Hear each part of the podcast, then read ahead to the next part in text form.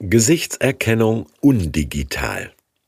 Wer dreimal lügt, dem Die Verleugnung des Petrus aus Markus 14. Petrus war noch immer unten im Hof. Da kam ein Dienstmädchen des hohen Priesters dazu. Sie sah Petrus, der sich am Feuer wärmte, und betrachtete ihn genauer. Dann sagte sie Du warst doch auch mit diesem Jesus aus Nazareth zusammen. Petrus stritt das ab und sagte Ich habe keine Ahnung, wovon du da sprichst. Und er ging hinaus in den Vorhof des Palastes.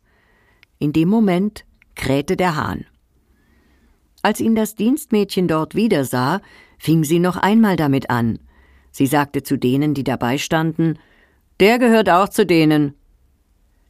Aber Petrus stritt es wieder ab.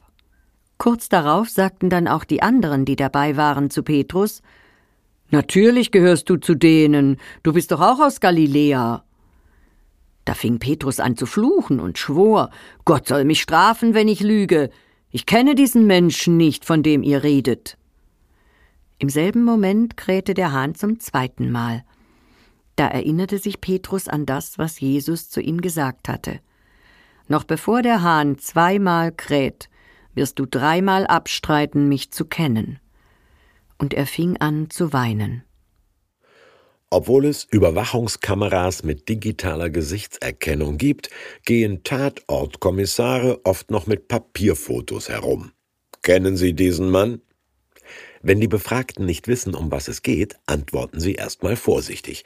Wer will schon zum Bekanntenkreis eines Verdächtigen gehören? Petrus auch nicht.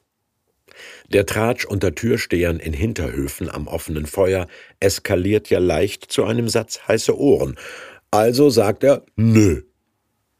Als Mitglied einer Community identifiziert zu werden, die, versteckt oder ausgesprochen, unbeliebt ist, der man misstraut, die vorurteilsbehaftet ist, nie gut. Kinder aus religiösen Sekten, Bewerberinnen mit türkischen Namen, Flüchtlinge im Kaftan und Antragsteller mit schwarzer Hautfarbe kennen das. Ich sehe zwar so aus, aber ich bin nicht, was ihr denkt, müssten die Ausgegrenzten dauernd sagen. Petrus sagt das und verrät sich damit umso mehr. Er spricht denselben galiläischen Dialekt wie Jesus. Wat weiß ich nicht? Oder was weiß ich, wo Sie wollen, ist halt hörbar Berlin oder München. Und da passiert's. Drinnen wird Jesus gerade bespuckt und zusammengeschlagen, und draußen verleugnet Petrus seine jahrelange enge Freundschaft mit ihm. Ab der dritten bedrohlichen Nachfrage sogar mit Flüchen und Schwüren. Widerlich, unterirdisch, ekelhaft. Das dreimalige Kikeriki eines Gockels irgendwo hört sich an wie Du mieser, mieser Feigling und ist ein kulturelles Logo geworden auf der Turmspitze vieler evangelischer Kirchen für den Ruf zu Reue und Umkehr.